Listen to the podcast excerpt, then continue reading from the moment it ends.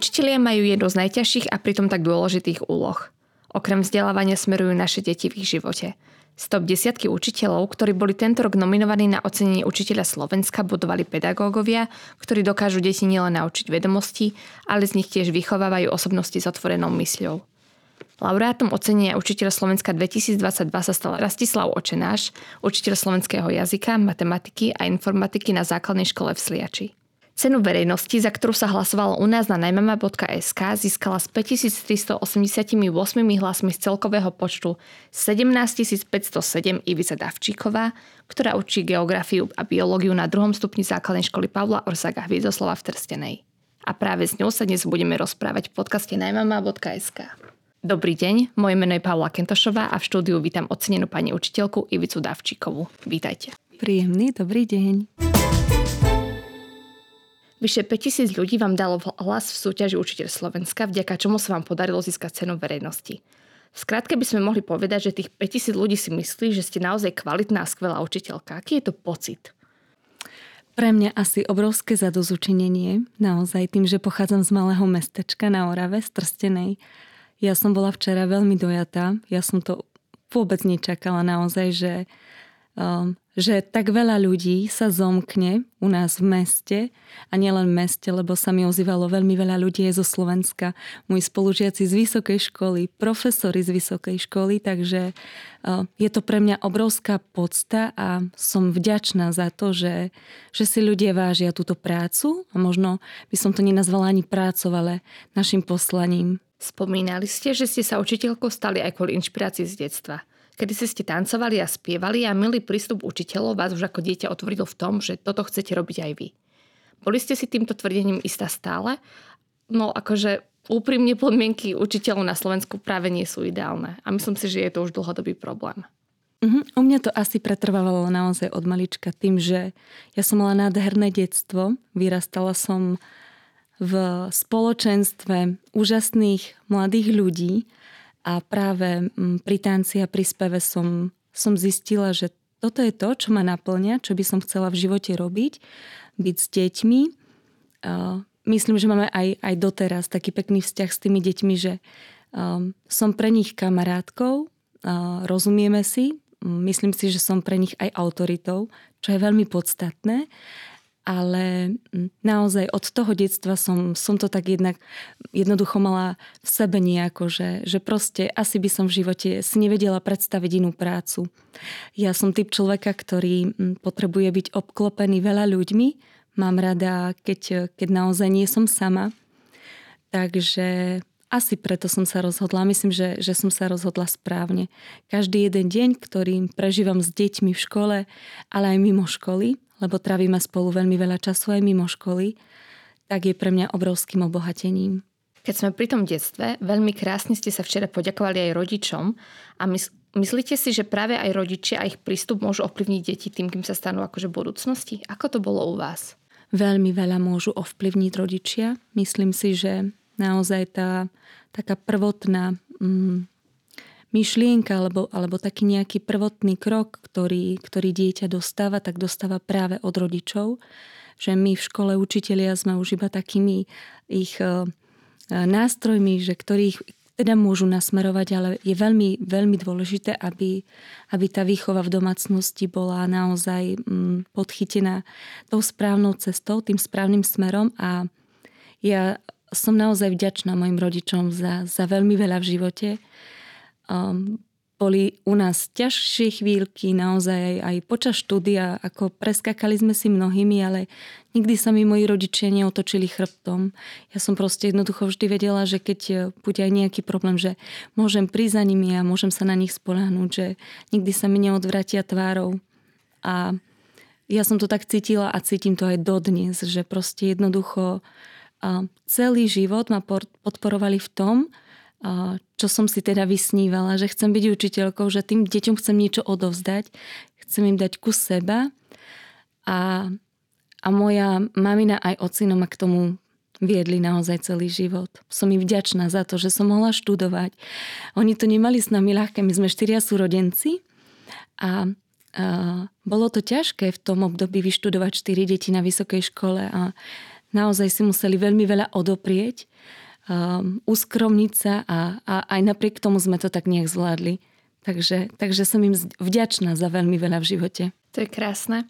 Pýtam sa túto otázku aj preto, pretože z môjho pohľadu je rola rodiča a rola učiteľa celkom prepojená. Niekedy sa ako keby až tak možno zlieva do jednej veľkej úlohy. Vnímate to možno takto aj vy, alebo máte presne stanovenú hranicu OK, do tejto témy ja nezasahujem a je to čisto rodičovská téma? Je to tak krásna otázka, ja som vďačná za ňu, lebo je veľmi dôležité, aby škola dokázala s rodičmi jednoducho fungovať tak, ako má. Na mnohých školách to, to tak nefunguje a je to cítiť, že ak, ak sa vyskytne nejaký problém v školstve alebo v triede a nejak to neriešia spolu ani táto inštitúcia, ako je škola, ani rodičia, tak potom potom ten problém môže narastať a môže prerásť do, do nejakých nepríjemných vecí, ktoré sa aj u nás na Slovensku dejú, ale ja sa snažím si s rodičmi vždycky, keď teda chytím 5. ročník detí, ktorým teda som triedna učiteľka, si to tak nejak nastaviť a, a stretnúť sa s tými rodičmi aj na akciách, ktoré nie sú iba o rodičovských združeniach, ale um, snažím sa vždycky niečo vymyslieť. Mávame často vianočné večierky, na ktorých človek spozná tých rodičov, možno aj, aj to zázemie detí. Jednoducho vždy je dobré pre učiteľa, keď vie, mm, z akej rodiny to dieťa pochádza, že vie, že možno nejaký problém je v tej rodine, alebo naopak, že, že je to krásna, usporiadaná, harmonická rodina. A ja to mám takto rada, že na, na začiatku toho 5. ročníka si to tak tých rodičov očekujem, že aha, toto by mohlo výjsť a až do 9. ročníka sa naozaj snažím aj e, na aktivitách na výletoch, na chatách, na rôznych exkurziách s nimi byť čo najviac, aby som tie deti spoznala, spoznala ich, aké majú zázemie a potom sa dá veľmi veľa s tými deťmi dosiahnuť. Napriek tomu, že to znie nádherne a ja by som si veľmi prijala, aby to tak bolo všade, tak to tak bohužiaľ nie je. A mňa možno zaujíma, mali ste to tak ako vy? Ako si spomínate vy na svojich učiteľov? Predsa tie metódy boli celkom odlišné, než sú dnes a chápeme, že nie každý učiteľ má možno motiváciu, chuť, silu, neviem čo všetko ešte na to, aby vymýšľal interaktívne hodiny alebo iné prístupy. Uh-huh. Um, ja som mala vynikajúcich učiteľov už od základnej školy Um, cítila som sa tam naozaj veľmi príjemne. Možno boli niektoré predmety, ktoré som neobľúbovala, ale to má asi tak každý. Ale uh, áno, musím povedať, že už, už u mňa na základnej škole bol ten E, vzťah učiteľa, e, žiaka a rodiča si myslím, že veľmi silný. Takisto aj ak e, sme mali nejaký problém aj u nás na škole, alebo ja som mala s niečím problém, tak moji rodičia nemali problém zajsť do školy a vydiskutovať si to nejak takto s učiteľom. Takže myslím si, že aj toto ma ovplyvnilo, že som videla, že sa to jednoducho dá, že netreba zatvárať pred, pred problémami oči a naopak, keď je niečo pekné, tak som vždycky dostala také povzbudenie od, od učiteľa, od rodiča, takže tá interakcia e, tých, tých troch zložiek je, je úplne skvelá a malo by to tak fungovať. Takže ja som to tak mala už od, od detstva. Mali ste takýto prístup k školstvu celkovo a vyučovanie už po tom, čo ste skončili vysokú školu, alebo to prišlo až časom? Viete, rozumiem tomu, že keď sa ukončí vysoká škola, tak všetky, všetci majú nejaké ideály, majú nejaké vízie, ako chcú veci robiť, ale veľa od nich upustí, keď sa stretne s tou realitou. Ako to bolo u vás? Presne tak, ako hovoríte. Prišla som po vysokej škole, mladá, chtivá, nadúpaná baba a myslela som si, že teraz začneme všetky tie vedomosti, ktoré človek nadobudne počas vysokej školy, pretavovať do, teda do školy, do detí, deťom. Človek naozaj, keď príde do tej reality, a zistí, že tá hodina má iba 45 minút, tak iba? Mus, iba 45 minút musí upustiť e, od veľa vecí a, a vybrať si to, čo, čo je najpodstatnejšie, čo ako ja považujem za to najdôležitejšie, čo tým deťom na hodine chcem dať. Ja nemám rada na hodine, keď je dusná atmosféra. Mne sa veľmi ťažko takto učí, takže u nás na hodine sa veľmi veľa nasmejeme deti, čo potrebujem naučiť alebo čo im chcem odovzdať, tak e, sa to snažím vždycky tak nejak premostiť, aby, aby tá atmosféra bola na hodine príjemná. Aby sa oni cítili dobre, lebo uh, potom človek dostane z tých uh, z tých detí čo najviac. Vyťažím naozaj veľmi veľa, keď vidím, že oni sú v pohode, že je nám na tej hodine fakt príjemný. Takže mm, a áno, po vysokej škole, keď som prišla, mala som také ideály, že toto by bolo úžasné, koľko by mali vedieť a pritom pritom uh, počas tých rokov, ako učím, ja učím 12. rok na našej škole, tak uh, si človek povie, že toto je úplne nepodstatné, podstatné je niečo, niečo iné a niekedy na tej hodine sa dostaneme k takým veciam a úplne odbočíme, ale som šťastná, že, že tie deti sa vyrozprávajú a, a možno ich neťaží to, čo by ich ťažilo po obede. Nejak to tak spolu zvládneme, takže Mm, áno, ideály boli iné a, a po, po tých rokoch praxe zistujem, že, že sa dá učiť aj, aj e, s nejakými menšími predstavami alebo nejakými takými menší, menšími viziami a hlavne, aby si, si to užili deti a ja, aby sme boli spokojní.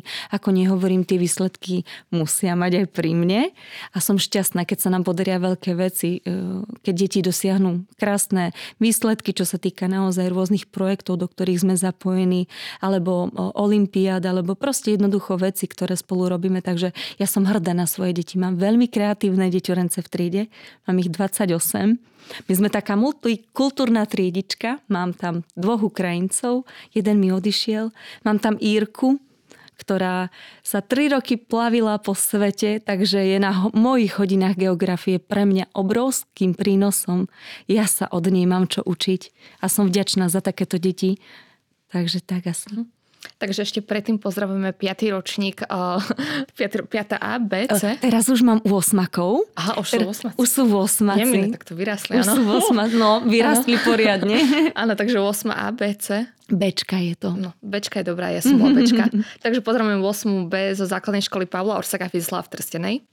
No ale ešte keď sme pri, tých, pri tom vyučovaní samotnom, vy ste povedali, že 45 minút je málo, čo mňa ako prekvapilo keď som sa tak vrátila do svojich školských čias, 45 minút mi prišlo strašne veľa. Mm-hmm. Ono to záleží na to, ako sa človek na to pozrie. Áno, ak je tá hodina taká, že príde učiteľ a sadne si za katedru a celú tú hodinu niečo deťom diktuje z tých učebníc, alebo len jednoducho si píšu poznámky, tak asi aj mňa by to nudilo. A ja som možno preto aj taká na tých mojich hodinách, že ja som si asi za tú hodinu ani raz nesadla. Áno, sú také dni, keď si sadnem. Ja som akčná na hodine a také sú aj moje deti. U nás to žije a tých 45 minút e, naozaj pre mňa niekedy veľmi máličkom. Ehm, niekedy učím blokovo, že si viem teda tie hodiny nejak tak prispôsobiť, keďže učím biológiu a geografiu. Sú to obidva predmety, ktoré so sebou súvisia, dajú sa nádherne prepájať. A keď vybehneme u nás na kopec e, za školičkou, ktorý máme, máme komunitné centrum vzdelávacie, také prírodné, tam dokážeme naozaj stráviť aj 2, 3, 4 hodinky, ako nám to vidie, takže viem si to prispôsobiť, čomu ja sa veľmi teším a som vďačná vedeniu školy, že, že mi to umožňuje, že keď jednoducho cítim potrebu byť v tej prírode dlhšie, tak nemám s týmto problém, áno, že je mi to umožnené. E, ja sa snažím deti čo najviac e, ťahať do prírody, lebo si myslím, že e, tam to najviac pochopia všetky tie súvislosti, ktoré im potrebujem e, odovzdať na tej hodine, či už z biológie alebo z geografie a, a pritom je nám tam príjemne. A u nás nemáme problém ani v zime, ani v lete. V zime sa vybereme na kopec, máme nasnežené u nás na Orave, ideme pozorovať stopy zvierat alebo len tak e, pozerať a počúvať hlasy vtákov, čo je úplne skvelé.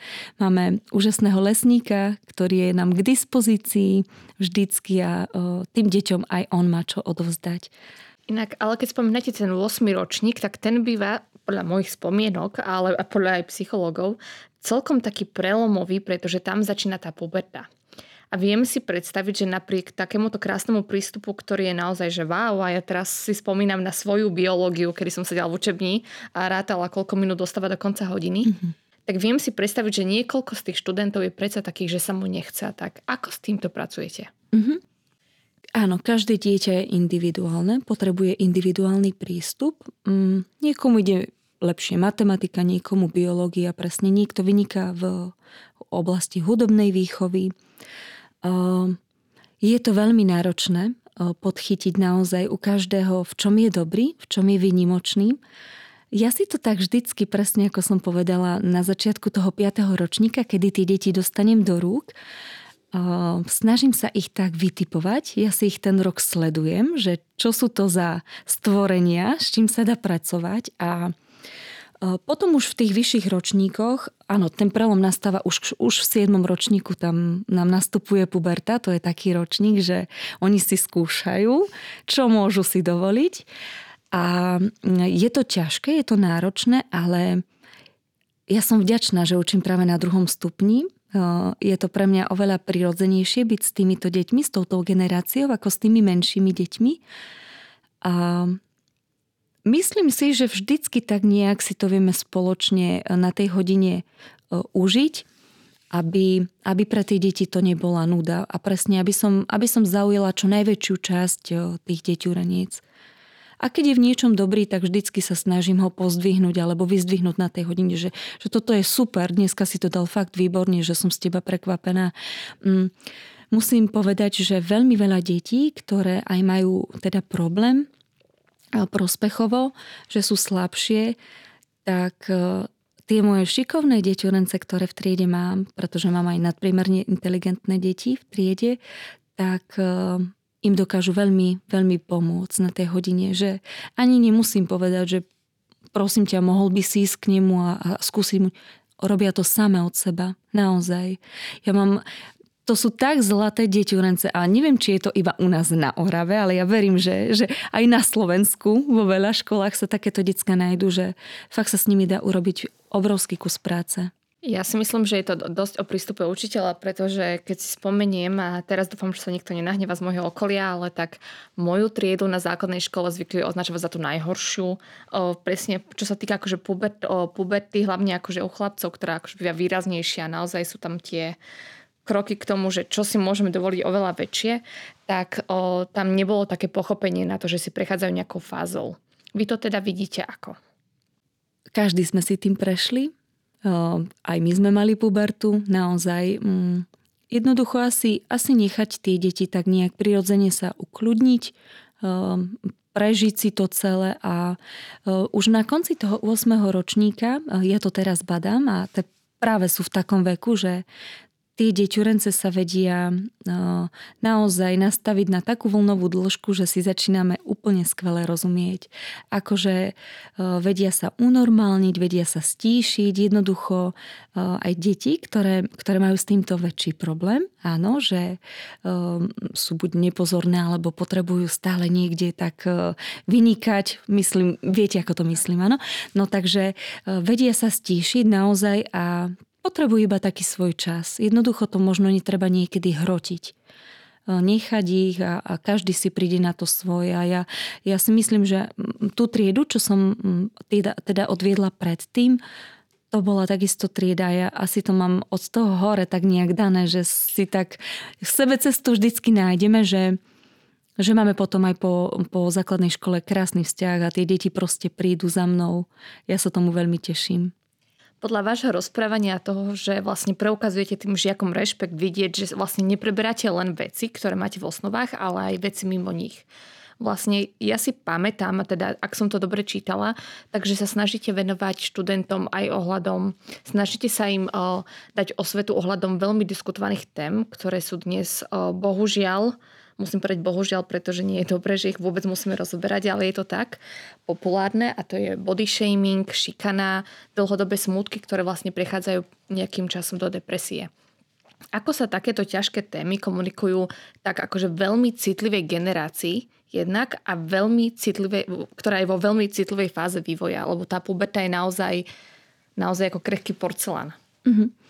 Uh, my sme pred dvoma rokmi uh, s kolegynkou tak uh, prišli na takú myšlienku, že bolo by úžasné, keby sme na škole mohli zažiť taký netradičný týždeň. A tak sme si ho nazvali Týždňom prevencie a počas tohto týždňa sme si dali takú námahu, že sme si pozvali naozaj úžasných hostí zo Slovenska, z rôznych oblastí a práve to boli aj z oblastí, ktoré sa týkajú týchto problémov, ako je kyberšikana, šikana, mentálna anorexia, bulimia a, ďalšie mnohé veci, ktoré dnes mnoho mladých ľudí trápi Aj u nás na škole naozaj sa možno vyskytli nejaké prípady, ktoré som rada, že sme predtým nezatvorili oči jednoducho sme to riešili a, a tým deťom sa pomohlo. A tým som chcela povedať teda to, že sme že sme si pozvali skvelých hostí zo Slovenska. Mm, bolo to IPčko, bola to organizácia Chuť žiť, Valentina Sedileková, bolo to mm, Mária Jasnenková z Plamienka, ktorí tak citlivo dokázali tým deťom podať tieto témy, ktoré sú veľmi náročné že tie deti boli úplne do toho vtiahnuté. Mali sme prednedávnom Martina Pekarčika, ktorý bol uh, v Afrike a deti naozaj mohli, mohli vidieť a, a po tej jeho prednáške prišli unesené za mnou, že, že toto chcú ešte, ešte raz ho k nám pozvite, lebo to bolo niečo úžasné. Naozaj um, ani si ja nedovolím možno o týchto témach rozprávať ako ľudia práve, ktorí sú, uh, ktorí sú na to vhodní a ktorí to vedia tak citlivo tým deťom podať. Takže ja si radšej pozvem ľudí, ktorí, ktorí jednoducho majú v tejto oblasti oveľa väčšie skúsenosti ako ja sama a tie deti ich príjmú a príjmú to všetko všetko, čo im dokážu odovzdať oveľa, oveľa lepšie. Spomínali ste aj to, že máte vlastne žiakov, teda už žiaka z Ukrajiny. Teraz, keď je táto spoločnosť rozdelená, to môže vlastne takáto akože osveta celkovo správanie a poukazovanie na, tých, na tie dôležité témy môže veľmi pomôcť našej spoločnosti, ktorá je naozaj teraz rozpoltená, rozvrátená. A s akými ohlasmi sa stretávate? aké to je vlastne komunikovať takéto témy a akým spôsobom sa ich snažíte komunikovať, keďže sú to tiež veľmi citlivé témy, ktoré môžu pri nejakej masovej komunikácii dosť znechutiť človeka. Mm-hmm. Ja som veľmi rada, že mm, prišlo ku mne dievčatko v šiestom ročníku z Ukrajiny, ale žili už rok na Slovensku, presťahovali sa potom k nám do Trstenej. A táto moja Sophie bola takou neskutočnou spojkou pre všetky deti, ktoré prišli k nám do školy z Ukrajiny. To bola pomoc, či už po jazykovej stránke alebo po ľudskej stránke, e, vedela vytvoriť e, nádherný priestor a ukázať hneď tie prvé dni deťom, že, že takto to u nás na škole funguje. Ona bola nám učiteľom, vedeniu nápomocná. E, keď sme niečo potrebovali, tak naozaj ochotné dievča. myslím, že tí Ukrajinci alebo tí deť, deťurence z Ukrajiny to mali oveľa, oveľa ľahšie.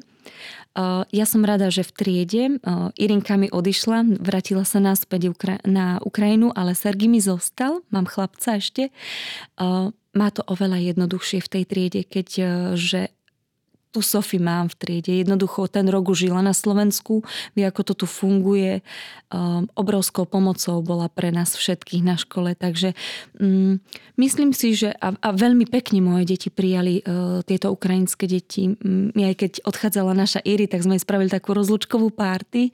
Ona bola za to veľmi vďačná. Deti jej nakúpili darčeky za, za vlastné peniažky, nejak tak, aby mala na nás pamiatku na Slovensko. Myslím si, že sa cítila u nás príjemne a ja som vďačná, že tie moje deti z triedy, a nie len z triedy, ale aj z ostatných tried, sú veľmi empatické veľmi pekne vnímajú túto tému a vôbec necítiť nejaký rozdiel, že ty si z Ukrajiny alebo aj Ninka, ktorá mi prišla teda z Írska, veľmi pekne ich prijali medzi seba. Tak ak sa nemýlim, nemýlim, tak vy tu vlastne empatiu a toleranciu sa snažíte rozvíjať už žiakov a podobne. Trochu zabrnem do inej témy a to je celkom populárna téma, ktorá momentálne fičí v školskom prostredí a to sú domáce úlohy. Aké máte na ne názor? Dávate vy domáce úlohy? Ja osobne nie. Mm, ja myslím si, alebo teda myslím si, že, že to, čo dieťa dostane alebo získa na tej hodine a vieme si to tak nejak pretaviť potom všetko aj, aj v tej prírode. Jednoducho tie zážitky, tie skúsenosti, lebo je oveľa lepšie, keď to dieťa zažije, keď to vidí na vlastné oči, keď ja budem sucho o tom rozprávať v triede. Preto je veľmi potrebné a ja som vďačná, že naozaj mám tu možnosť veľmi veľa vyučovať vonku v prírode. Jednotlivé tie javy alebo um, súvislosti, ktoré tie deti majú pochopiť, tak uh, oni si to tak uchopia v tej prírode po svojom a um, v podstate by som povedala, že tú domácu úlohu odo mňa dostanú deti už na hodine Vždycky majú také nejaké čiastkové ciele, ktoré musia splniť. Ja sa tak stiahnem do takej roli facilitátora, takého pozorovateľa oni na všetky tie dané problémy musia na tej hodine prísť sami, čomu ja sa veľmi teším, lebo mm, toto si deti oveľa viac zapamätajú, keď sa k nejakému problému dostanú sami a vyriešia ho, ako Mm, nemyslím si, že, že z takýchto predmetov, ako je biológia a geografia, áno, máme také, že polročné, ročné projekty, na ktorých makajú poctivo a potom tá práca, e, ktorú odprezentujú, je, je teda pre nich e, takou nejakou veľkou skúškou, že a toto som, e, namakal sa na tom naozaj dlho, ale že stalo to za to. Ale nie, nedávam domáce úlohy. Vy ste tu spomenuli už niekoľko prístupov a mňa by možno zaujímalo, že aké ďalšie interaktívne prvky využívate. Spomínali sme tu vlastne to chodenie vonku, spomínali sme tu ako vlastne nejaké tie projekty alebo čiastkové úlohy, ktoré žiaci musia splniť a potom prezentovať. Čo ďalšie? Uh-huh. Um, od roku 2014 uh, u nás na škole sme uh, rozbiehali teda tabletovú triedu, volal sa ten projekt Škola na dotyk a prostredníctvom tohto projektu sme získali e, na školu prvé tablety. Ja som veľmi rada, že som mohla byť e, súčasťou tejto e, tejto aktivity alebo akcie u nás na škole, že teda prišlo do školstva k nám na našu základnú školu tieto inovatívne prvky a mne to veľmi uľahčuje prácu na hodine. Pre tie deti je to dnes prirodzené mať v ruke mobil, um, odfotiť si všetko alebo teda získať veľmi veľa vecí uh, prostredníctvom tejto techniky a myslím si, že či už tablety alebo virtuálna realita, ktorú využívame na hodine, sú obrovským prínosom a pomocou nielen pre, pre žiakov, ale aj pre nás učiteľov. Naozaj mne to zľahčí prácu na hodine, zefektívni to uh, prácu. Tí deti, je im to naozaj prirodzené dostať to do ruky a odfotiť si na hodine nejaký QR kód a pomocou neho, prostredníctvom neho sa dostať do, do nejakých aplikácií. Takže využívam toto, využívam rôzne portály zaujímavé, ako sú fenomény sveta, to deti zbožňujú. Tam sa dá krásne naozaj tá medzipredmetovosť ukázať alebo jednoducho vidieť, keďže tam majú videá z BBC, veľmi kvalitné videá z BBC, a tie deti na hodine vlastne tú angličtinu počujú. Čiže ide mi obraz, majú tam anglický jazyk a tie videá sú tak kvalitné, že naozaj je to, je to obrovský prínos na tej hodine. A potom sú, to, potom sú to ešte rôzne také maličkosti ako pozorovanie nočnej oblohy. Vybereme sa večer do prírody, zoberieme si deky a ideme pozorovať nočnú oblohu. Čiže vlastne deti s vami trávia čas aj večer. Aj to, večer. K tomuto ako došlo? Pretože ja si neviem predstaviť, mm-hmm. že by som večer dobrovoľne išla do školy. Teda robiť nejakú vec, ktorá súvisí so školou. Mm-hmm. Oni sa na to veľmi tešia. V piatom ročníku vlastne uh, máme takú možnosť na geografii, áno, máme tam um, teda daný tematický celok, kde sa to dá krásne využiť a ja ani neviem, ako mi to skrslo v mojej hlave, že by bolo super urobiť si takú noc v škole a popri tom to spojiť s niečím, čo využijeme teda a tým deťom by to dalo, že, že je to pre nich prínos. Tak som si povedala, že poďme pozorovať nočnú oblohu navaríme si spolu horúcu čokoládu, dáme si vonku deky, zapalíme si fakle a máme z toho aj zážitok a naozaj je to aj prínosné. Deti vidia celú tú vlastne oblohu. Musí byť krásne počasie, áno, to musí byť a preto to robíme väčšinou v lete, ale snažím sa aj v zime, aby videli ten rozdiel sú hvezdí, áno, na, na nočnej oblohe v zime a takisto aj v lete. Aké majú na to reakcie rodičia? Um, Vždy som sa stretla iba s pozitívnymi ohlasmi. Oni sú vďační, že sa im človek venuje aj možno nad rámec e, svojej e, pracovnej činnosti alebo nad rámec svojho voľného času. Ehm, nikdy som sa nestretla s negatívnou, že, že čo som si to zase vymyslela, alebo tak naozaj sú vďační za všetko, čo robíme. Takže to je, to je... Mne sa ťažko učí deti, že by som len naozaj prišla na hodinu, otvorila dvere a po tej hodine ich zavrela a nechala všetko tak ja um, aj doma, keď prídem a, a si tak len sadnem na gauč, tak potom premyšľa človek, že čo by im ešte tak mohol dať, aby, aby sa cítili fakt super v tej škole. Aby to nebolo iba o tom, že, že sa prídu niečo. A možno aj o tom, že, že sa učia, ale ani to, to tak nevnímajú, že sa učia, že proste jednoducho je to tak nejak e, prepojené. Že si to neuvedomujú, že sa vlastne popri tom všetkom učia, vzdelávajú. Čiže vlastne nad svojimi žiakmi premyšľate aj vo voľnom čase. Áno, a dosť často a intenzívne. áno, áno. To ma ale privádza tak trochu k otázke, či tam nehrozí možno nejaké vyhorenie alebo iné veci a ako sa vlastne voči týmto iným veciam chránite, pretože naozaj o, je úžasné robiť niečo, čo nás naplňa aj plne vážne, ale venovať so, tomu celý čas všetok, tak to je trošku niekedy nebezpečné. No, presne tohto sa obávam, že či to niekedy príde, že vyhorím. Ja dúfam, stane sa to každému. Áno. Naozaj nie, sú, sú situácie, kedy si človek povie, že fíha, toto je už asi moc, že to človek tak nejak prestrelil, bolo toho veľa, ale mm, ja sa tak ventilujem v horách. Mm, tam naozaj načerpám veľmi veľa energie, takže keď cítim na sebe, že uh, asi je toho už na mňa priveľa, tak si zajdem do hôr, vyvetrám si hlavu a, a prídem s množstvom ďalších nápadov, ktoré ma uh, napadnú počas uh, tej turistiky. Takže... A potom s priateľmi naozaj. Ja mám úžasných ľudí okolo seba, s ktorými dokážeme tráviť krásne chvíle, takže takto tak nejak uh, odbúram v sebe. Pýtam sa na vyhorenie preto, pretože ja sama si osobne pamätám, že ak bol nejaký učiteľ, ktorý bol zatrpknutý alebo kričal, alebo bol, bol možno až pri veľmi prísny a zbudzoval taký strach, tak sa ňom hovorilo, že dobre, ten už dlho učí. Ten už ako keby má za sebou svoje. Tak preto sa náhodou pýtam, či sa niečo také vyskytuje možno vo vašom okolí, alebo ako to vnímate vy zo svojho pohľadu interaktívnej učiteľky, ktorá akože učí naozaj nekonvenčným spôsobom. Mm, že či teda, ak som správne pochopila otázku, že um, um, ako ja vnímam, áno, takýchto učiteľov, že ktorí... Áno. Um, ja sa snažím a naozaj um, som asi vďačná za toto, že mám uh, kolegov, ktorí cítia veci rovnako ako ja. My aj keď si spolu sadneme a, a napadnú nás mnohé myšlienky, že, že dali by sa urobiť takéto skvelé veci, tak um, mám taký menší okruh ľudí, ktorí mi nikdy nepovedia, že Ivi, toto sa nedá, že do toho nejdeme spolu.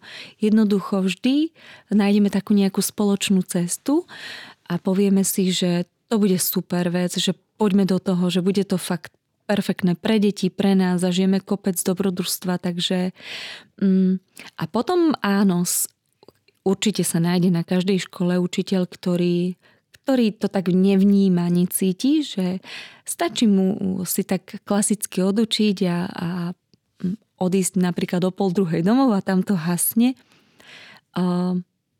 Ja som rada, že, že to takto nemám a že to nejak tak cítim inak, lebo ja som typ človeka, ktorý nemá rád stereotypy. Ja mám rada výzvy, mám rada nové príležitosti, vždycky niečo nové musím vyskúšať a mňa to posúva vopred posúva ma to ďalej, takže asi som tak, e, tak nastavená. Čo by ste odkázali možno týmto kolegom, ktorí majú taký zápal ako vy, ale zároveň už cítia možno takú tú nechuť, pachuť z toho, že ten systém nefunguje tak, ako by mohol fungovať, že sa do neho nedáva toľko peňazí, koľko by sa mohlo dávať a že celkovo tie podmienky nie sú na Slovensku práve ideálne. Mm-hmm. Aby sa nevzdávali, e, aby našli v sebe nejakú takú vnútornú silu, lebo všetko to, čo vložíme do našich detí, sa nám odrazí v budúcnosti. Deti sú naša budúcnosť, takže čo im dáme, to potom my spätne dostaneme. Tak nech sa nevzdávajú a nech určite um, nejaké také malé prekažky, ktoré, ktoré v školstve sú, uh, nech ich nezastavia. A práve naopak, nech ich posunú ďalej, lebo uh, stačí taký jeden maličký krôčik a, a tými malými krokmi sa dokážeme posunúť uh, veľmi ďaleko. Aký bol taký váš malý krok, ktorý vás naozaj potešil a dal vám uznanie za tú prácu? Samozrejme okrem ceny. Fíha, toto je náročná otázka. Premýšľam. Neviem, pochvala od žiaka. Uh-huh. Asi pre mňa najväčšia taká e, radosť alebo taká nejaká mm, mm, vďačnosť e, bola od, od verejnosti, od môjho mesta. Ja som bola šťastná, keď sa mi ozvalo vedenie nášho mesta, že, že teda by sa chceli so mnou stretnúť už, už pred týmto celým gala večerom, že si vážia tú prácu moju a nie moju, ale mnohých ďalších skvelých kolegov, ktorých na škole mám. A um, asi toto vnímam tak najviac. A potom samozrejme deti. Um, od detí je to také úprimné, od ich rodičov je to veľmi úprimné, takže ja som rada za, za každé jedno pozbudivé slovo, slovo, ktoré som teda od nich dostala, každú jednu SMS-ku. Poteší to človeka veľmi. A naplňa a, a nakoplo ma to ešte do väčšej, do väčšej mojej chuti robiť a meniť veci v školstve, aby, aby sa to naozaj dalo a ono sa to dá inak robiť, len, len treba mať chuť. Čo by ste možno odkázali budúcim kolegom, teda študentkám, študentom, ktorí chcú byť učiteľmi, rozmýšľajú o tom, ako to urobiť, ako, ako posúvať informácie zaujímavým spôsobom, ako priniesť na Slovensko niečo, čo tu možno ešte nebolo, niečo, čo zrevoluční naše školstvo. Aké vlastnosti by mal mať teda takýto učiteľ? Čo by ste odkázali budúcej generácii učiteľov? Určite, aby si dali tie ich rúžové okuliare, ktoré po vysokej škole prídu teda do školstva, dali dole a uh, nejak tak si nastavili taký vlastný cieľ, že na čo sa chcú v živote zamerať, čo tým deťom chcú naozaj dať, že, uh, že to nie je len o vzdelávaní, ale je to aj o formovaní, o tom, aby, aby z nich vyrastli ľudia, ktorí, uh, ktorí naozaj v živote potom niečo dokážu. A hlavne, aby boli empatickí, ľudskí, aby, aby sme si vedeli, aby sme vedeli rešpektovať e, jeden druhého a mm, aby nestrácali chuť, aby sa veľa vzdelávali. E, ja som vďačná, že mám príležitosť a možnosť naozaj navštevovať e, rôzne mm, vzdelávacie projekty, kde človek načerpá od množstva skvelých, úžasných ľudí práve z pedagogickej praxe mnoho vecí, ktoré potom využije vo svojej praxi a aby boli veľmi veľa času s deťmi, aby s nimi trávili naozaj taký čas. A teraz, ak by sme si tak pomyselne vytvorili model žiaka, nemenovaného, bez pohľavia, bez všetkého, ako by ste chceli, aby vyzeral tento žiak, ktorý od vás odíde? Čo by mal mať, čím by mal disponovať a ako by mal možno rozmýšľať? Mm-hmm. Mal by vedieť kriticky myslieť, mal by sa vedieť správne rozhodnúť, e, urobiť tie správne kroky v živote, e, mal by byť dobrosrdečný, dobroprajný, e, mal by to vnímať všetko nielen rozumom, ale aj, ale aj svojim srdcom, lebo tak sa rozhodujem v živote aj ja. A mal by sa vedieť možno trošičku aj obrniť e, voči, voči vonkajšiemu vplyvu, aby jednoducho aj veci, ktoré možno budú nepríjemné, alebo možno ktoré nejak tak na všetkých nás vplývajú, to okolie, aby to vedel tak nejak si v sebe vstrebať a potom aj vypustiť niektoré veci, ktoré sú nepotrebné a ktoré e, človeka tak nejak zaťažujú zbytočne.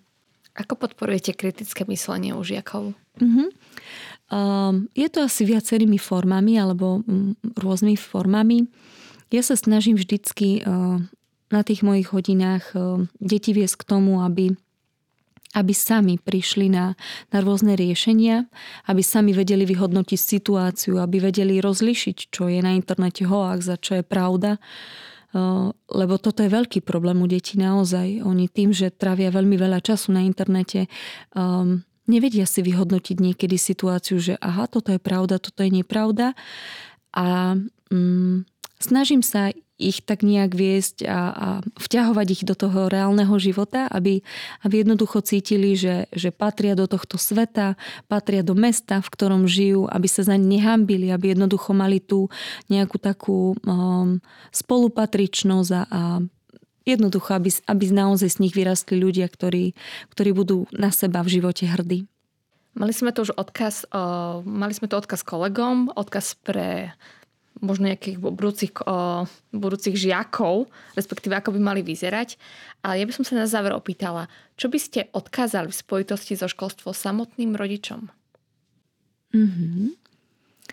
Uh, aby naozaj od toho útleho detstva, od toho no, dieťatka vložili čo najviac lásky svojim deťom, aby, aby sa s nimi veľmi veľa rozprávali, aby sa nezatvárali deti v izbách a, aby naozaj ten čas rodičia s nimi trávili čo najviac.